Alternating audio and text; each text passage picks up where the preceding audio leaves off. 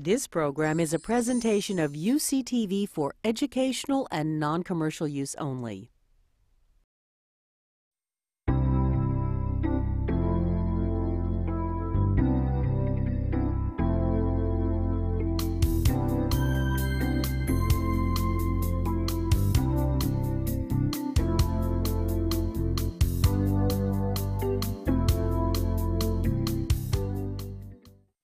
So now we're going to move to the this second part of this discussion.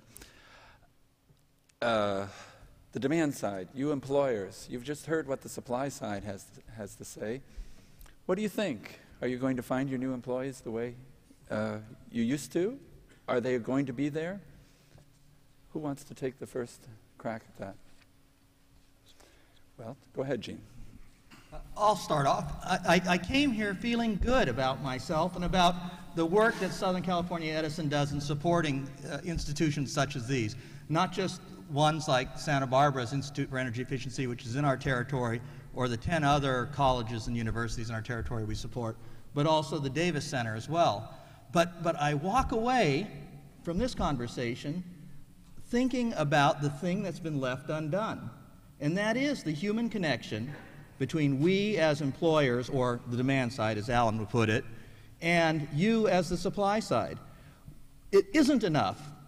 And I will, I will say this to our president, who is sitting here in the audience somewhere. It isn't enough that we put the big check uh, in the envelope and mail it off to you all and expect you to do great things. As I come out to visit, visit David in a couple of months, or at the board meeting tomorrow for the UC Davis Center uh, uh, tomorrow, uh, I need to be more actively engaged in guiding what it is that you produce, in allowing you to customize what you produce so that I can make it used and useful on day one when it pops out. And my last thought is I am not leaving today without Mo's resume. So, David, I want that. Gene, you'll have to fight me for that resume. uh, uh, Roland, I think I saw your hand up first. And Yes, I was going to uh, observe something uh, slightly different, and that is, I believe everyone we heard from uh, the university side sounds like a great plan. You've got you've got great students, and yeah, you have your challenges, but you're addressing those challenges. What's missing is all the other educational institutions that aren't here at this table, and to do this at the scale and scope we need to, we need this as broadly uh, as possible across the nation. And I don't know how we move that dialogue forward because I think that's what's essential to have this be successful. Cheryl.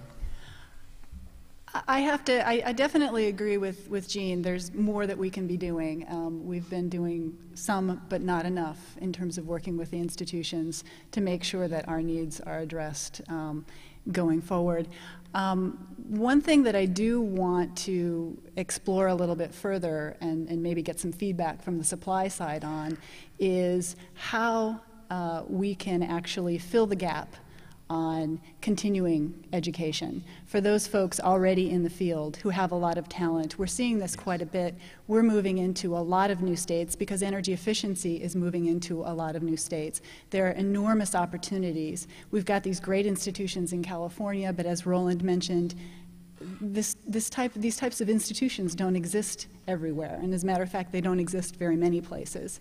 Um, and we're finding the same in the NGO community. We've got a lot of really talented people with a lot of experience in a lot of these different states that haven't been doing a lot of energy efficiency and so are lacking that experience. As we produce a lot more of these great new generation arts, we need people in those institutions that are going to be able to support them when they come in uh, it's going to be very difficult to move into institutions that don't have that grounding. So I'd like to hear a little bit from the supply side on how we can actually improve the continuing education part of this. And obviously, we as the NGOs have a role in that as well. Jim, would you like to add to that? Yeah, I guess I'd, I'd echo a lot of my panelists' comments in that, um, you know, when you move outside of California, um, you really sort of drop off a cliff.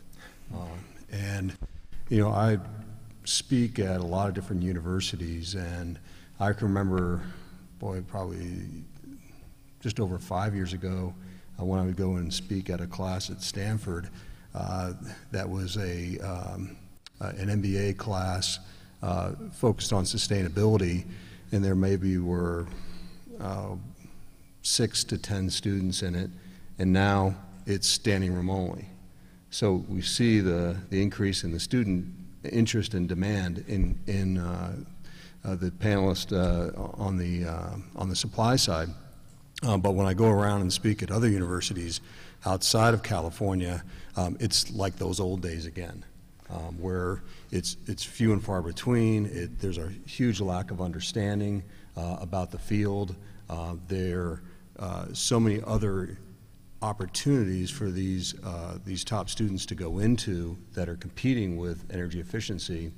And really, uh, when you think about um, the students who have the aptitude and the passion, and the interest, we're also competing against, you know, the whole renewable energy, you know, side as well. You know, they want to go and work in solar and wind and, you know, and fuel cells and not necessarily, you know, in more the traditional energy efficiency side. Uh, it's a little bit more glamorous and, and sexy than, than energy efficiency. Uh, so I think there's a overall education uh, challenge in, in communicating across, broadly across. And then there's the global aspect as well. Uh, Chevron does business in close to 180 countries around the world. And uh, I go around and uh, meet with host governments uh, where we do business, and they're all interested in energy efficiency and renewable energy, uh, but they all want to hear what's going on in California because that's you know where they, they see globally where all the action is. So I think another challenge is how do we export uh, this expertise globally? Um, we helped set up in uh, in Qatar, uh, in the Middle East, uh, in Doha, uh, the uh, Center for Sustainable Energy Efficiency, and we've got Texas A&M there. Uh, I think Carnegie Mellon's there. A few other U.S.-based educational institutions are there. but there's a huge opportunity for the supply side to get involved in those types of centers that are being created all around the world because this is a global challenge, not just a local challenge. Gene, I think you were going to say something? No, no. No? Okay. Uh, let's turn around to the, uh, to the supply side again. Did you uh, feel like uh, these people are ready to, to uh, come to your aid where necessary, uh, hire your graduates where, as soon as they're minted, and basically m- make the supply and demand match? Anybody want to start? Go ahead. Um, yes, first I, I wanted to just make an observation. It was clear that the style of presentation is very different on the left side of the room than on the right side of the room. I think we were a little more long-winded than you were, but uh, we perhaps uh, that's the academic spirit. um, I wanted to uh, relate a conversation I had uh, uh, with um, uh, Steve Chu, the Secretary of Energy, on Friday. He was on our campus, and he'd come out to visit our Energy Frontier Research Center. And in the course of that visit, we had a discussion with Steve about one of his favorite topics, which is what he calls the energy hubs, uh, a new vehicle for actually providing not just centers of excellence, but, but cooperative and coordinated um, activity in not just research, but in education and in industry ties and things of that sort. And of course, we were we knew about this, and we were pummeling Steve with all kinds of questions. Know, how can we get one? How can we get one? And Steve just said, "Hey, wait a second. You don't need DOE. You can create a mini hub all on your own if you want to." And it was a really interesting comment that he made. And, and what he meant was that uh, there is a need for universities to be more connected with the communities, plural, not just industry, but with those in government, in other ways. And of course, we do some of this, but we haven't done it, in my opinion, in a coordinated way. And in keeping with this concept that uh, Steve has uh, developed at, uh, at uh, DOE of, of, a hub. But he was saying, uh, you know, this is a concept that applies broadly. It doesn't have to be directed by DOE or funded by DOE. It can be done in partnership with all of those constituent elements in the community if you'll just go out and do it. And I just wanted to throw that out there as a, as a comment because I think it, it addresses many of the questions that are coming from the uh, demand side. I can see Dan really wants to say something. So I- I'd actually going to, continue the trend of the too long academic answers, because there was a range of points, and I- I'd like to kind of respond or, or jiggle things a bit in a number of points. I want to start off, though, with something that Andy said, which I think is really important. He either said or coined, I'm going to give you the coined category, this T-shaped student, which sounds a bit like a hammerhead shark, but I'm going to uh, uh, use another aspect of it, and that is that one of the challenges on the university side for a very long time, maybe not right now, but for a very long time, was worrying about breadth versus depth. And a huge argument against making programs that nurture the interdisciplinary, energy savvy student with skills in areas from where many of us came in who modeled after art, myself a, a reformed or fallen or wandering physicist who, who came in the path that Art and John Holdren and others, John Harte and many people took. But having that combination of depth and breadth has been a real bugaboo for universities. And any university that says they've solved it is so far still lying. Because they've solved it only because very strong individuals or case studies have allowed them to smooth over a real fundamental gap. Part of that is that, again, as I said in my first comments, these programs largely exist where they do exist because there was some unique hole that got filled. Literally, Gil Masters filled a hole in a trailer at Stanford and filled it up with great students. Our program, ERG at Berkeley, lived for a long time in temporary buildings that lasted slightly too many decades, but literally temporary buildings. Part of the need is to think about ways to make this more institutional. And so, while I actually disagree with the um, with the efficiency panel in the sense that we're unique in California. I think when you go to University of Tennessee and Cornell and Brown and um, Texas A&M and Texas Austin, you find versions of these such that their local conditions admitted or permitted in many places.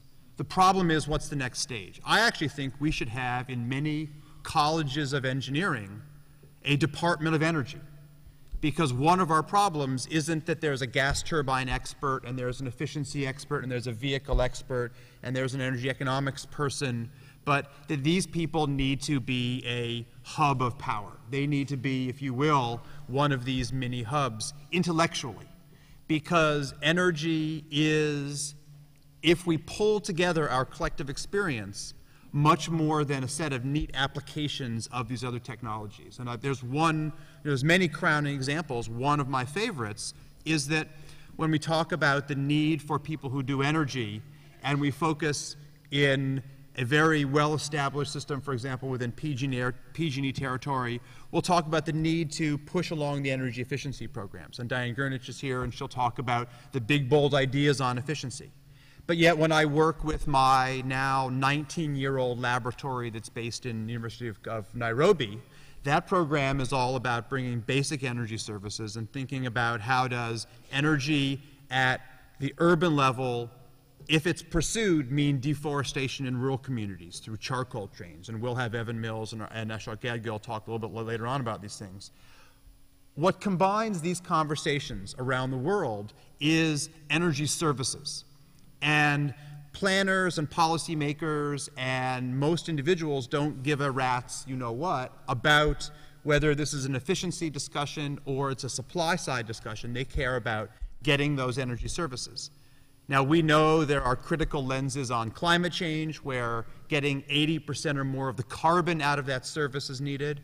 We also know about the hawks and doves discussions about energy security and whether it's secure to be getting oil sands, I mean tar sands, I mean oil sands energy as more secure than Venezuelan, uh, Saudi Arabian, or Nigerian oil is a question. But we know lots of lenses on this. What we don't have, even with big checks, and by the way, those big checks need to get bigger, we won't get it, um, is that we need to make thinking about energy as a system a center of power. And unfortunately, the stimulus money is not a sustainable mechanism, at least not yet. The fact that all of the savvy program managers at DOE and EPA and HUD and others who see that money are thinking about how they can stick the knife in their neighboring programs because when the stimulus money ends, they're going to be fighting for a pie that unless things change is going to ramp down towards where it was before, not sustained at this level. If we don't take this moment to build kind of a sustainable infrastructure, we will get the quote unquote good guys and good women fighting with each other more than the outside story. And that's going to require a new type of infrastructure to make those T shaped students happen. So, developing country programs, I think that the Energy Foundation's example of working with Lawrence Berkeley National Laboratory and many others to build expertise and partnerships on both sides of the Pacific is a great example of building up the capacity on the Chinese side. And when I say there's great programs forming at Cornell's and Tennessee's and elsewhere, I also mean at Tsinghua and Beida, but also lesser known places like the North China Electric Power University.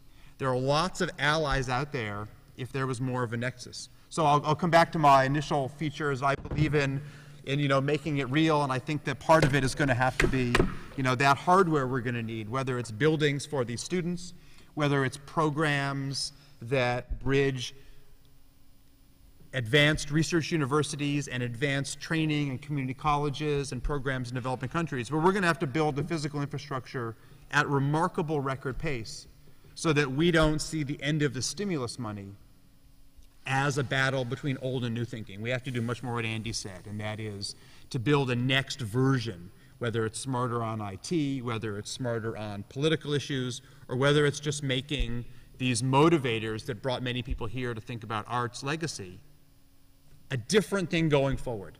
How do we do not just incremental changes in efficiency, but deep cuts? Things like, I mean, we're very proud of the PACE program um, in Berkeley and now beyond and part of the Waxman Markey bill, et cetera, as a way to marry efficiency and renewables together. So I know I've done a long-winded version, which I promised, but the real message was what goes forward has to be dramatically better connected and supported, or we will look back on this as a neat episode in time, much the way that many of us look back on the OPEC response as a neat episode in time, but one that didn't have the legs that it should have. Yes. uh, do we have any other comments from uh, Jane or Andy? Do you want to? I guess I Not was. as long-winded, I should interrupt you. I did promise to be long-winded.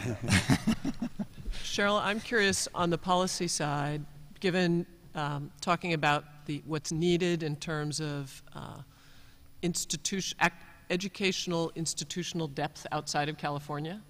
So, given what I view as the success of a million dollar carrot being thrown out in PG&E's territory to uh, innovate around at least a first generation of energy, uh, energy efficiency center excellence.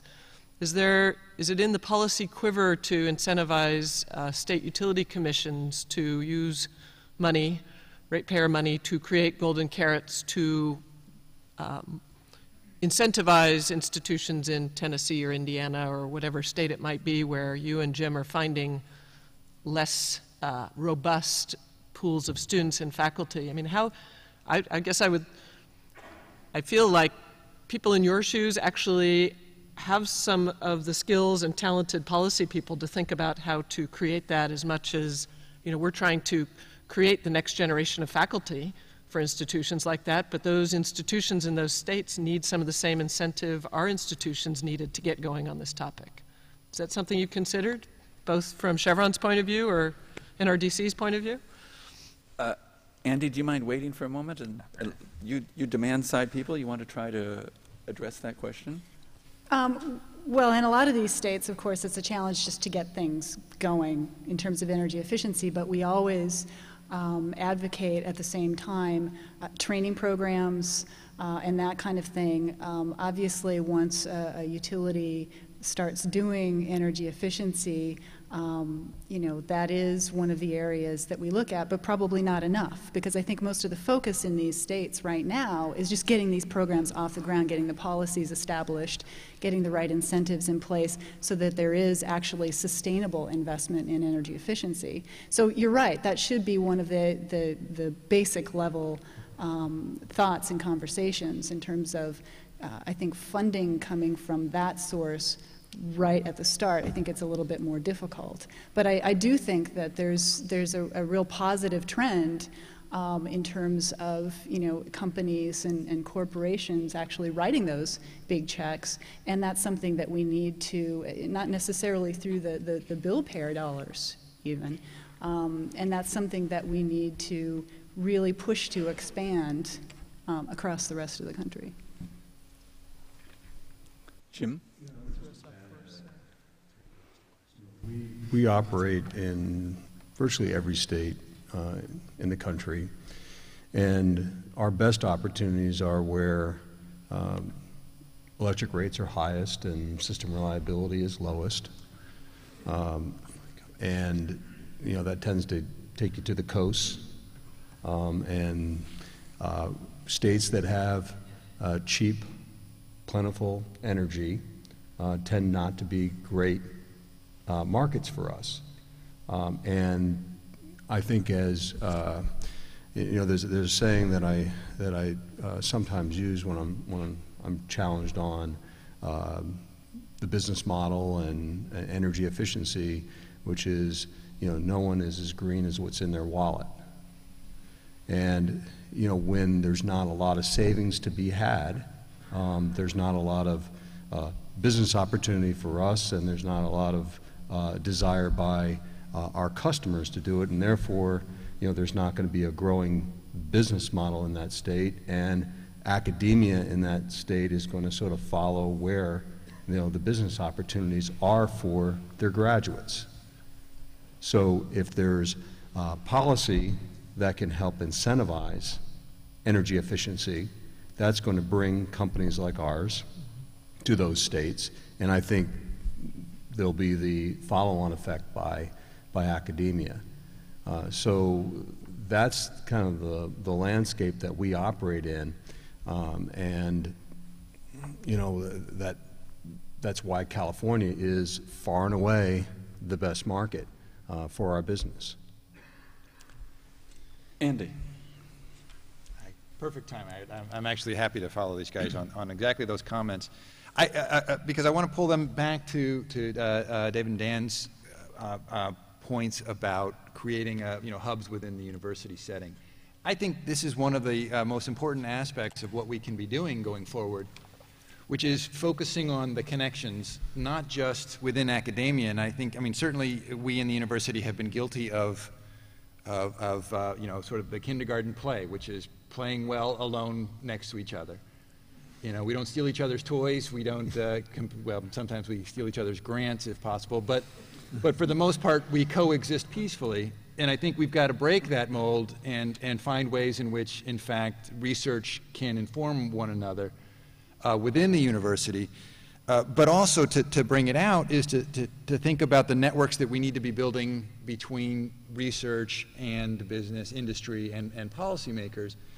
And here's where I think, you know, one of the things that I think I'm most proud of with the Energy Efficiency Center at Davis is the network that it's created that has people, you know, like our panel here, you know, uh, attending our board meeting and has their staff involved with our researchers and involved with our students in trying to identify the business and policy implications of technology, the technology and business implications of policy, and, and have that conversation going. Because I can't tell you the number of entrepreneurs and scientists who would spend years otherwise trying to get that very information in the usual ways knocking on doors, sending emails, making phone calls, and not getting them returned. I, I think one of the most important aspects uh, for affecting change in energy efficiency right now is short-circuiting what has become, a, or what, is, what remains a, a, very fragmented set of relationships between science, policy, and business. Um, you know, to, to, to, a very serious uh, or specific point on that, I want to respond to Cheryl's earlier call about continuing ed and retrofitting the existing.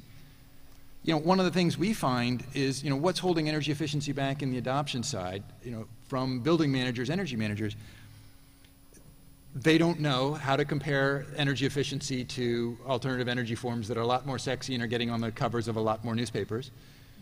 But even beyond that, they don't know change management in organizations. They don't know leadership in politics. They don't know, you know, influence and, um, and finance, or, you know, let alone the, the sort of the taxes and subsidies associated. These are skill sets that are holding back the adoption of energy efficiency in businesses. And if you don't give the energy managers in, in businesses, the plant managers, those skill sets, no amount of great science is going to take root. So we do need to reach out and bring those people in as well and provide them with a set of skills that we don't necessarily associate with energy efficiency, but are absolutely critical to moving those ideas out into the field. And I think it's that kind of conversation where you get in and you realize, well, what are the real barriers? What are the obstacles? And, and oftentimes it turns out it's not more science, it's not better science. It's uh, what Jim said, which is finding ways to uh, allow new business models to emerge. And whether those new business models come out of an energy manager putting together the right presentation, which shows a value proposition with low risk in a company, or it's an entrepreneur pursuing you know, a project that allows, uh, um, for example, in our West Village program, for zero net energy communities, because those are a much more cost effective and profitable approach than forcing everybody to have a zero net energy building.